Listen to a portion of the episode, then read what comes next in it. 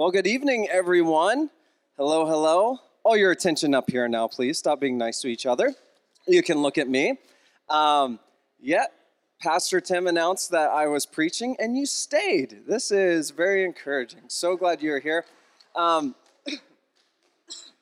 excuse me, but in all seriousness, it is so good to be with you yet again. My name is Matt, and I have the privilege of serving as the pastor at our Surrey campus, Every Nation Surrey. Uh, we meet on the campus of SFU, and I know so many of you are praying for us. And some of you who have never met me and have heard about the church, you're even praying for it. And I just want to say thank you. Just the more people praying for that, what God is doing there in the lives of students, the young families, and the city there. And so here I am. Uh, I get to speak with you guys, and we are going to continue our topic of suffering, our summer of suffering. And so uh, I had a question for you before we begin. Maybe, maybe this has happened to you. Um, during a picnic or a family gathering, or you go out to eat with friends and you start sharing stories, and then somebody shares a story of something that they had good intentions, it was supposed to turn out well, but then it turned out very poorly. So they say, Oh, yeah, we, you know, I went mountain biking and it was going to be a great day, but then I ended up breaking my leg, you know, or we were going to uh, do some renovations in the house and it turned out this way, you know, we need to buy a new house, or something like that. Like the story just goes. And whenever somebody shares a story like that, raise your hand if you've shared a story like that. The next thing that happens immediately is what? Someone shares a bigger story, right? Of how, well, check this out. You think that's bad. Let me tell you this. And you keep going and you keep going. And uh, I'm always curious, and sometimes I ask it, not always, but sometimes when I hear what happened in that story, the intentions were good, but something went wrong. And then I ask, well, would you do it again? Would you do it again? And it's always fascinating. It depends on what the original goal of the story was. So if, if it's a mountain biker and says, yeah, I went and I broke my leg, but I got to reach that I got to reach the top of that mountain. I, I got to go there. So would you do it again? Oh, yeah. Oh, yeah. Or, you know, the renovation that you did, if you were to do that, w- would you do it again? Oh, no. Oh, no. you know, so it depends on the goal. And so what we're currently in is this roundtable discussion of suffering. Um, Pastor Jonathan, he put this uh, together. And so, what we're doing is we're looking at the New Testament authors and it's interesting, all of them have something to say about suffering. Um, it, it's not like, uh, I think we should just add this here, or it's like, no, if you're going to be living for Jesus, if your life is going to be identified by Him, there will be suffering. And so, what we've been doing, I, I've really, really enjoyed it, even though it's on suffering, is that we're doing this discussion to see, well, what did suffering look like for you? What is your advice during suffering? What, what should we do during this time? And so we started off with the Apostle Paul in 1 Corinthians, uh, Pastor Jonathan preaching, and Paul said that suffering isn't fair. So he agrees with us. Suffering in this life is not fair. However, neither is love.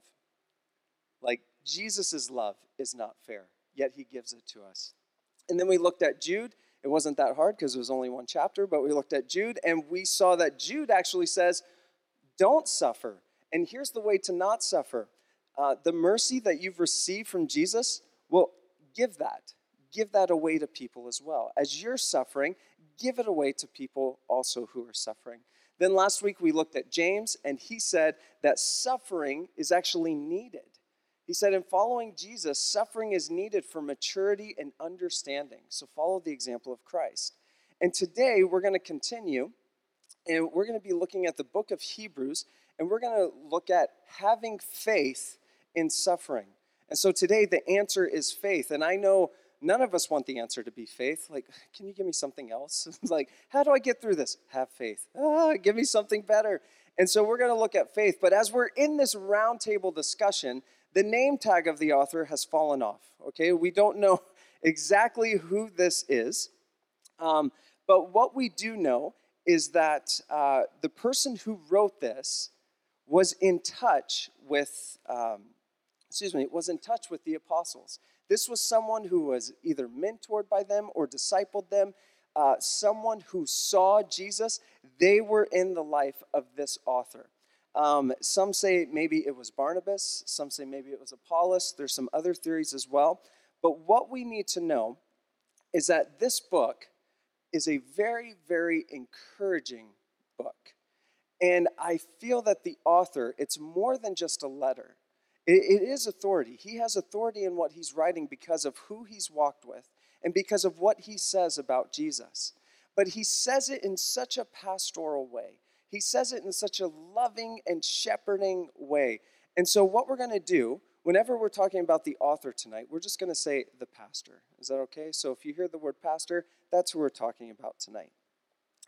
Um, so, let's see what he has to say to the people who are being who are suffering and having persecution. So Hebrews chapter 10 verse 32. Hebrews chapter 10 if you have a Bible, if you have a Bible app, you can open that up and it will also be on the screen. Excuse me. Let's read.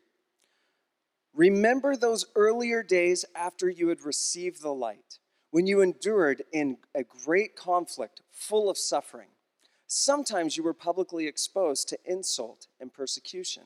At other times you stood side by side with those who were treated, who were so treated. You suffered along with those in prison and joyfully accepted the confiscation of your property because you knew that you yourselves had a better and lasting possessions.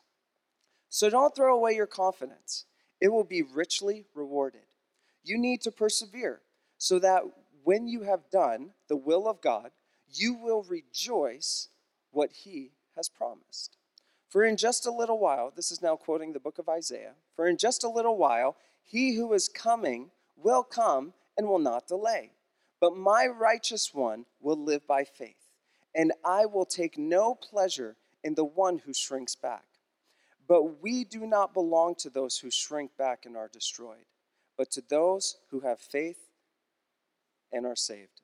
So there's a lot to unpack there. We're going to be going through this verse by verse.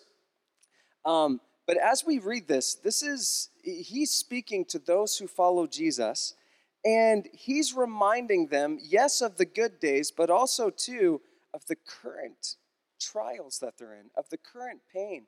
I mean, I don't know if I would start my letter this way. Hey, remember that day where you got saved and you saw the light? You came from darkness to light? Remember that? And remember the persecution that came with that? And remember how you got all your things taken away?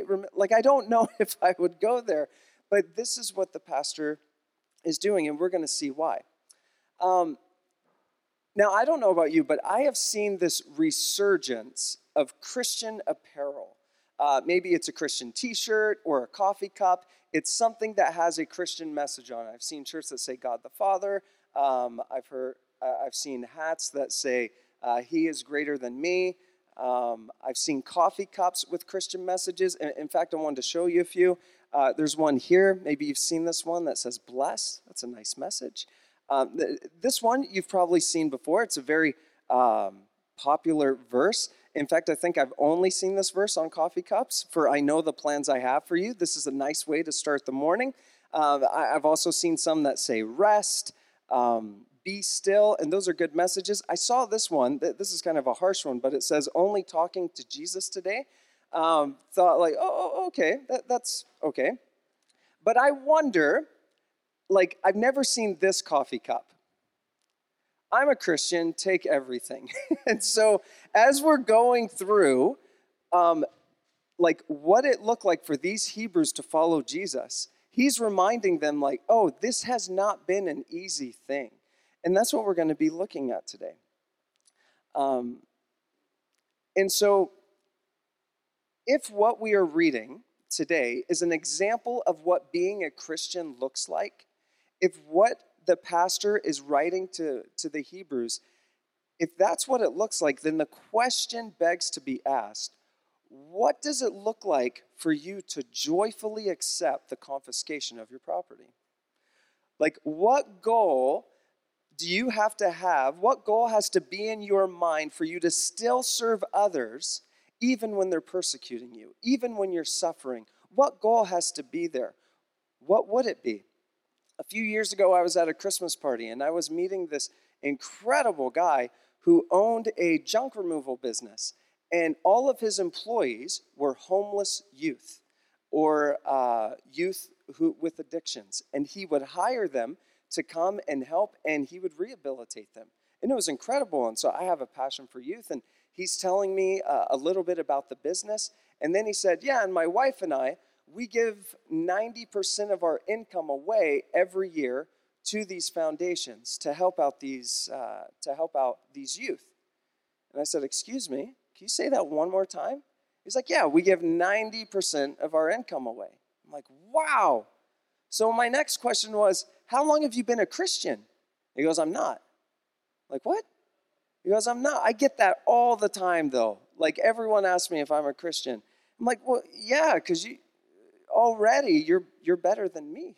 you're a better Christian by what you're saying. And so I said, how did this start? Like I have to know where did you get this desire to do this? And so he said, well, uh, I used to be a drunk and I had a really bad problem with alcohol and it would separate me from all my relationships, from my job, couldn't hold work down, and it was just a really, really dark time. But then people said, hey, you need a change of heart. You need to say no to that and yes to life, yes to something else. So I did. I'm like, yeah, that, that's called repentance. But yeah, continue, go ahead. And then he said, and then I realized the first relationship that was impacting because of my selfishness was my marriage. And so I humbled myself and we worked together as a team and I decided to start leading my family instead of blaming my family. And I'm like, that's called a covenant. Okay, keep going. How did you do that? And he goes, and then one day as I was working, I started this junk removal uh, business, and it was hard to keep employees. And then I saw a homeless youth, and I asked him if he wanted a job. And I could tell he had never been asked uh, to be trusted before. He had never been given that opportunity. And I liked it, and I wanted to keep giving that opportunity. I'm like, wow, that, that's amazing. That, that's called compassion. that's so good. And then he's like, Yeah, and I started telling them to choose better ways to live, to choose better crowds to live with, to live with people, to talk with people who would build you up. And I'm like, That's called discipleship. Like, this is so good. And then he said, him and his wife agreed that with their finances, they would support these students but they wanted to support more. They wanted to support as many youth as possible. So instead of just giving to their employees, they wanted to be generous. I'm like, wow, that's called an offering. Like, that's incredible. Um, and then he's like, and now what I want to do is I want to take these, uh, I want to take these youth around the world and I want them to see how big the world is and the needs of the world and the poverty levels and how we can help make a difference. I'm like, that's called missions. Like, this is incredible what you're doing. And I said, Would you want to know Jesus? Because, like, you're kind of doing all his stuff. Would you want to know him? And he goes, Ah. Like, why? And he goes, Well, I've just seen it get too messy if you bring Jesus into things. And it's a little too confrontational because not everyone's going to agree with me. They agree that I do the nice things, but if I say that I'm doing it for someone else other than myself, that's a hard one. Now, granted, this man did not know Jesus, but he's not wrong, is he? Because if we act like a Christian today, in many ways, it's better if you do act like a Christian. For example, if you act like a Christian, good chances are you won't have illicit sex, and so you probably won't get diseases, you probably won't have heartache as much. That's better. If you act like a Christian, you won't drink to excess, so you'll be spared of the dev- devastation of alcoholism. That's better. If you act like a Christian, you will work hard and do better in business because we're supposed to respect our bosses. That's better. If you act like a Christian, you will be kind and generous, and, and some people will like you. That's better. That's good. But the people in our passage today, the Hebrews, they're suffering. And some of us might read that and just find it incredible that suffering is still part of the Christian life. Like, wait, I thought we were done with that. I thought Jesus died for it. Like, why are we suffering if Jesus is good news? And I think it's this because modern Christianity, what we think following Jesus is, is not a call to suffer as an alien, not, not a call to suffer as someone who is not of this earth, but instead we are called to prosper and be a respected citizen if, in this place. We're supposed to love people, but we're also supposed to get what's ours. And if anything prevents us from prospering in this life, well, we ignore it. We run away, or maybe we even get angry at it. Um, I remember there was one time uh, I was with a student. Uh, we were at their school. We were walking around, and we were there to pray for the school. It was really cool. And some students ran up and said, Hey, to the student. And the student just put his head down. And I'm like, Okay. And so, you know, I was the creepy old guy. And I said, Hey, how's it going? I'm Uncle Matt. Nice to meet you. And, you know, saying all those things. And so they left. And, um, we prayed for the for the school and i said hey i'm, I'm just curious like why did you want to get to know their names or talk to them and he goes i'm not that kind of christian I'm like oh what do you mean by not that kind of christian he's like i want to pray for them but i don't want to tell them that i'm a christian because I, I don't want to be made fun of i don't want to be hurt you know any of those things and the truth is, I do this all the time. Uh, my actions show that I live by some different rules, by some different way, but often my words don't say it. It's just I'm hoping that people see my actions and that'll be okay, that I won't have to say anything. Um, but let's be honest today. None of us, I think, live in fear that when we walk out of this place today, we're going to be attacked because of our faith. Now, there are many Christians in the world today that that is a real possibility for them around the world. But for us in Canada, we just don't have those kinds of fears. But that doesn't mean that the culture we live in still isn't hostile or suspicious of Christianity. Because we do live in a culture where there's a measure of hostility and resistance towards the name of Jesus, especially when it comes down to his exclusive claims that he is the way, he is the truth, and He is the life. It's going to be difficult saying those claims in our culture without experiencing just a measure of hostility and outrage, possibly. Like if someone found out you were a Christian and asked you, hey, every Sunday you could be just doing whatever you want, but you go to church. Why do you go to church? Well, if our response was, ah, it's good for my kids, you know, it's a good place, they get to learn nice morals, learn some fun songs, or, you know, it, it's good for me. Being part of a church helps me be a better person, or it's nice to hear different perspectives, or it just makes me feel good to go to church. Now, if we say that to someone, we're probably going to get zero pushback. We'll probably even get encouraged, like, good for you. Good for you. But if somebody said, Hey, why do you go to church? And we were to respond, Oh, I go to church because I'm a Christian. Because Jesus is the light of the world. And there is no ultimate peace, no fullness of joy without his prevailing presence in my life. He's the one that demands my hope and living in full submission to him, meaning my desires, my dreams, my ambitions, my finances, my job, my earthly possessions, my sexuality, my family, everything that I consider my life is brought under his lordship because he is the way, he is the truth, and he is the life. And no one comes to God but through him. Now, if you answer like that, you might get a little pushback. you might get some problems. Um, because that's not the answer our culture is looking for. And some of you, you're in certain profession, excuse me, professions or you run in certain social circles that if you go public with your faith, you might be perceived as unintelligent, a bigot, a narrow minded person, mean, ironically, unloving, and unsafe. And because of this, we can tend to not talk about faith to others. Or we just try to find a nicer, more acceptable way of just existing with others instead of serving God with others. And yes, maybe because of fear is the reason that stops us. I know it stops me. But I think there's a bigger reason that the author says in this passage. And he says this sometimes We don't live for Christ in the places we live simply because we have forgotten what we have. We have forgotten what we have. Now, the people of Hebrews, these Christians had only heard the stories of Jesus. They, they had not seen Jesus. They saw the apostles. They saw people who, who did see Jesus, but they saw it lived out by the disciples of Jesus. So they heard the stories, they heard the miracles. And I bet they decided, you know, I've never seen Jesus, but my life is in need of some miracles right now. I want that.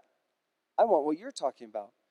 Because the other leaders that I see, the other governments, they're not saving me anytime soon. I want that. And so they decide to follow Jesus. and at first, they didn't seem to mind the initial negative response from others when they found out that they were living for a new leader, that they were living for the Messiah. Because as you see in verse 34, it says, You yourselves, you, you weren't afraid. Like you were certain that you had found a better and lasting possession. And because of this, their actions and their behaviors were completely different to the world that was persecuting them. As we see a few chapters later, Hebrews 13 says, Keep on loving one another as brothers and sisters. Do not forget to show hospitality to strangers. For by so doing, some people have shown hospitality to angels without knowing it. He's reminding that you're in a spiritual world, a spiritual battle. And then he says, Continue to remember those in prison as if you were together with them in prison, and those who are mistreated as you yourselves were suffering. Think of people in those categories. And then he says, For we do not have an enduring city, but we are looking for the city that is to come. One translation says, This earth is not our home. We have a better kingdom that we live for. And I think we like and appreciate the idea of Christian living as it can make this world a bit more tolerable. Yes, let's be a little bit more loving. Yes, let's not worry about our finances. Yes, let's communicate in love with one another. And so, Christian living, yes, it can make it more tolerable, but this can also be a very sinister thing if we are just acting like Christians, but expect to be safe and provided for by the world standards, not God's standards. If our better and lasting possession can only be found in this life, then we have somehow adopted a world's perspective of faith that is defined by our thinking, our expectations. Instead of talking about Jesus, we tend to say to people, well, if, if I don't bother you, you don't bother me. Okay? Let's do that. Or instead of giving generously of what God has already given you, we say, Well, I'll give to you what I think you deserve. Or instead of being free to extend mercy because mercy has freely been given to you, we forgive those who have hurt us, but when we feel it's time, when we feel they've learned their lesson. Basically, if we feel that our safety and freedom comes from being a good citizen in this world and prospering here because we have earned it, then our hope is in the world. It's not in Jesus.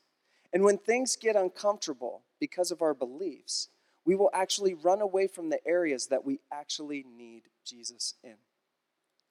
But these Christians who were experiencing suffering didn't just act as Christians, they knew and had a confidence in a different kind of possession. And that possession, as we see in verse 36, is a promise. You need to persevere so that when you have done the will of God, you will receive what He has promised. But more than a promise, it is a person, and that person is Jesus. um, I read this quote by Tim Keller this week, and I cried for five minutes, and it was this. Tim Keller said, The world sees Jesus as useful, but the Christian sees Jesus as beautiful. Whew. I hope I'm not the only one who had to hear that tonight. But Jesus is useful, but he's more than that. He's beautiful. Because of who Jesus is, the pastor in Hebrews says, But we are not of those who shrink back and are destroyed, but of those who have faith and preserve their souls. We aren't to look for other beautiful things that can offer what only Jesus can. We're to follow Jesus wholeheartedly, not just with what we understand, not just with how we feel, with everything that we are. Last night I was at a community in New West. Uh, we have four communities now in Surrey, which is pretty cool. And so last night we had our community at the park, and I met a man, amazing man. Like I could listen to him for hours. He had an Australian accent too, so that was nice. And he just kept talking and talking. And he said, So you're a pastor? And I said, I am. And he goes, Can I just tell you the most beautiful thing I've ever seen? I'm like, Please. And he said, There are so many religions. There are so many belief systems. There are so many experiences. There are so many stories in the world. And when all those stories, all those beliefs, all of those things come together, oh, it's the most beautiful thing I've ever seen. It's amazing. He goes, Don't you think that's beautiful? I said, No, no, I don't. He goes, What? Why? Why don't you think it's beautiful? I'm like, I love the idea of that. However, if people have different things, someone's a liar because they can't all be true. They can't all be the thing. They can't all be eternal salvation. They can't all be perfect happiness. They can't all be those things, can they? Like someone has has to be lying if you think they're all true. But I really enjoyed our conversation. Um, now, these Jewish Christians, as we see in Hebrews, they are faced with the temptation to shrink back in their allegiance to Jesus and simply just go back to Judaism. And, and I mean, listen, it, it's pretty close, right? Like, the Jews believe in the Messiah, he just hasn't come yet. And we have the same lineage, the same story of how God delivered us from the Exodus. Uh, we worship the same God. We just have to worship him through sacrificial offerings.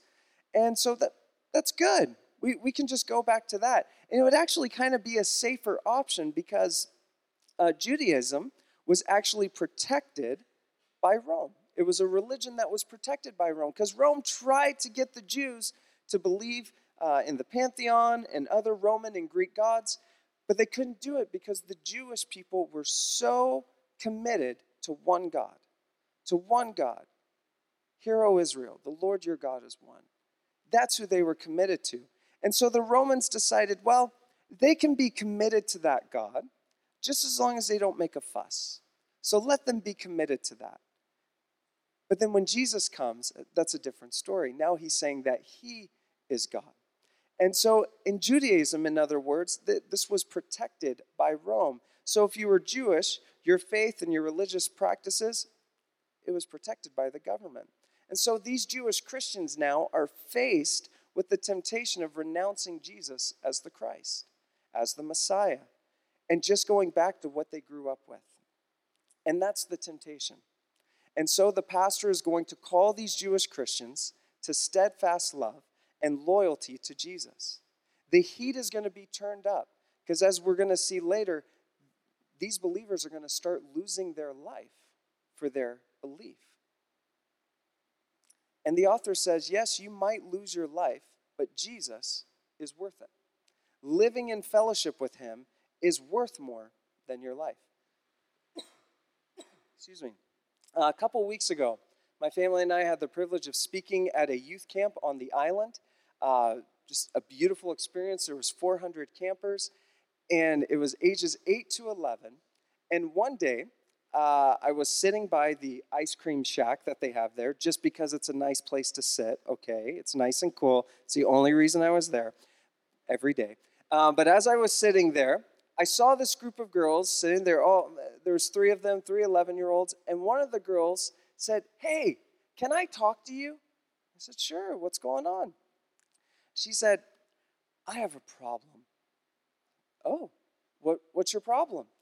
She goes, before I came to this camp, my dad sat me down and said, I want you to have the best week of your life.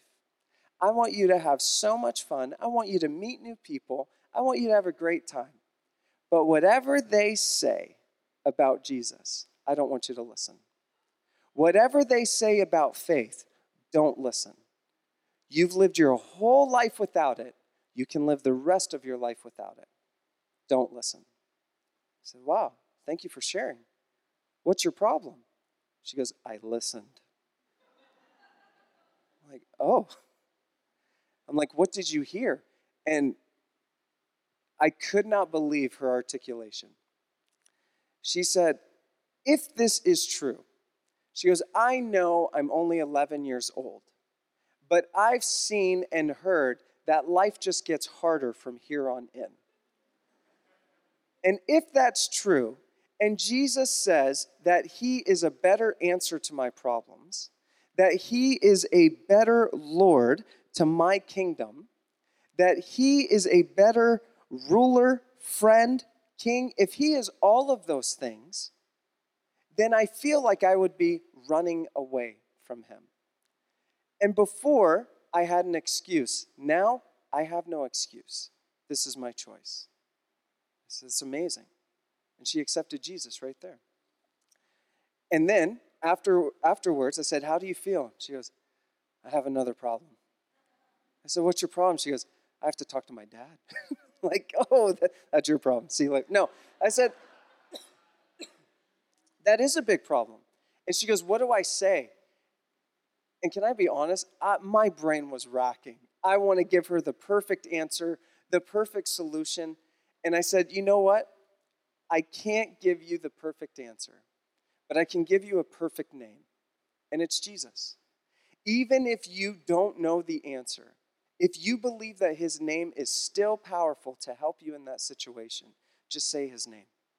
If you feel that that is the difference, that there's something about his name, bring him in the conversation. And you could just see a smile on her face. Oh, I can say a name. This is great because that's the name she just gave her life to. So, yeah, she'll keep talking about the name. And I just love that. For this girl, her life was changed. And it's because she believed the promise. But more than just the promise, she believed the promise maker and the promise keeper. And the same with us. Our eternal promise is found in a person. Because Jesus is the greatest person you ever could live for. And Jesus is the greatest person you could ever give your life up for. He's of unparalleled significance. So the pastor in Hebrews reminds us today that if you miss out on Jesus, you actually miss out on everything. If you give up on Christ, you actually walk away from Jesus. And if you renounce him, the only thing that's left is judgment. That's it, because you haven't accepted him. And because our response to Jesus is so serious, our gracious pastor here in the book of Hebrews doesn't pull any punches. He wants to make sure we understand the severity of our response to Jesus. And so in our passage today, he says, if we don't shrink back, we won't be destroyed.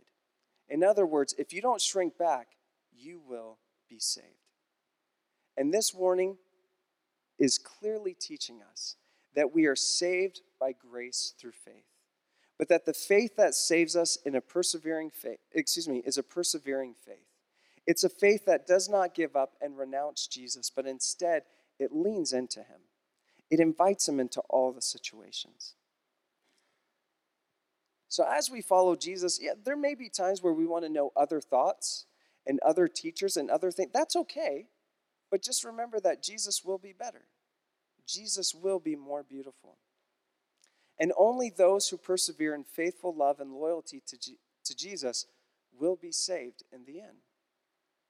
So I encourage us to fix our eyes on Him, allow our hearts to be stirred by the greatness of Jesus.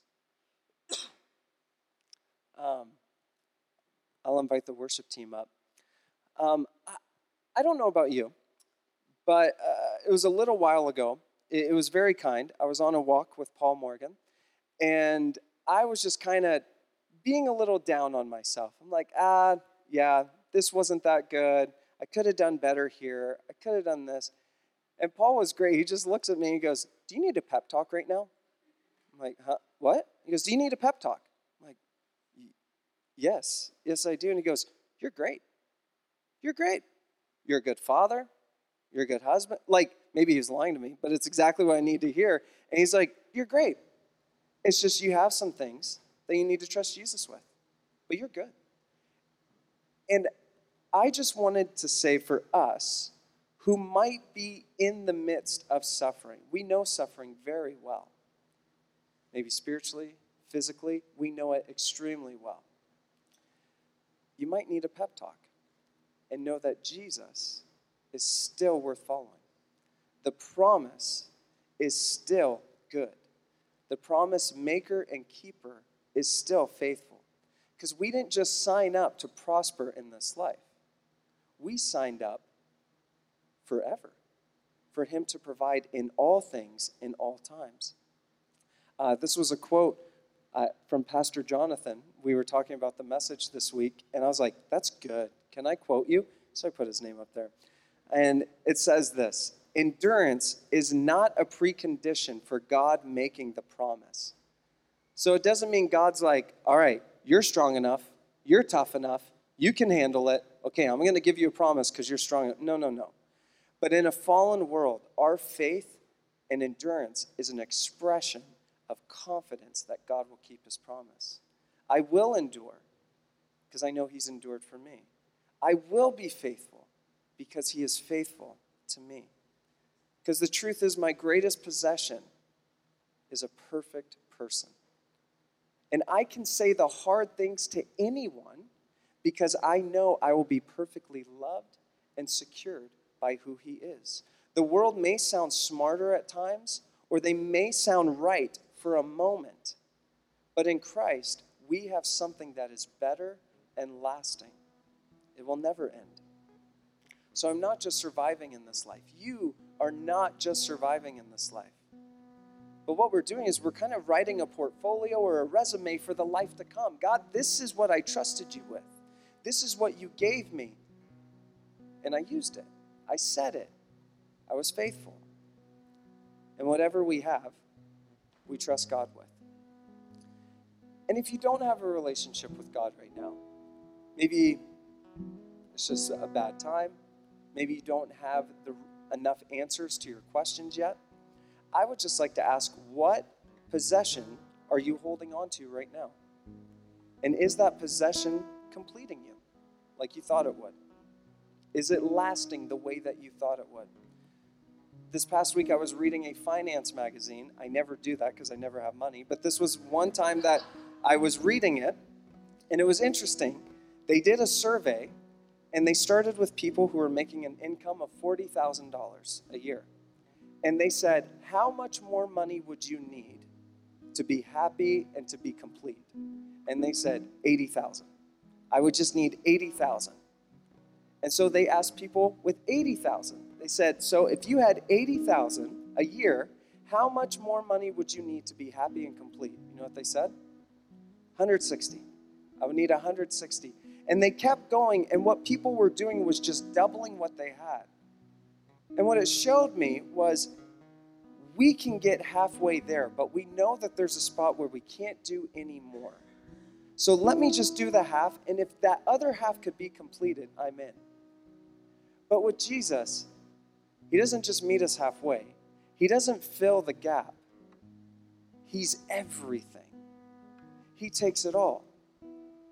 That's why His followers are some of the most generous people I've ever met. Because they don't have it, but they know He does, and He'll provide it. They don't know how the situation will end, but they still step in the situation because they know God's there. And He will be faithful to the end. If you could just bow your heads, and close your eyes with me. Uh, this is a very important message. What does it look like to have faith in suffering? And I think it just looks like trusting Jesus every day for everything. And every day we get to learn what that looks like. We get to figure that out. I don't know what it looks like when I get out of bed, but the end of the day, I do know who I trusted. And for some of us, yes, there is persecution because we have. Maybe we're the only Christians in our family. Maybe we're the people at work that say, God bless, and it always uh, triggers people. Maybe that's us, but maybe there's some other suffering going on as well. We have physical suffering. Our province is suffering right now with these fires. There's a lot happening. in the name of suffering. And sometimes we might feel that we're just stuck with that, that we don't know what to do with it. But you know what we get to do? We get to give that suffering to the Lord. We still get to do something in that. We still get to say, Who will be the victory? Who will be with us in this time? Suffering gets to be a testimony. Let's pray. Heavenly Father, we come before you now we pray and ask that our testimony would be written by you. That we would be so confident in who you are because we know what we have is so good and everlasting. God, give us a mindset to know that this world is not our final, our final place. It's not the final goal, but it's to be with you. And so I pray that you would be with us. God, help us trust you in these times. We love you and we thank you in Jesus' name.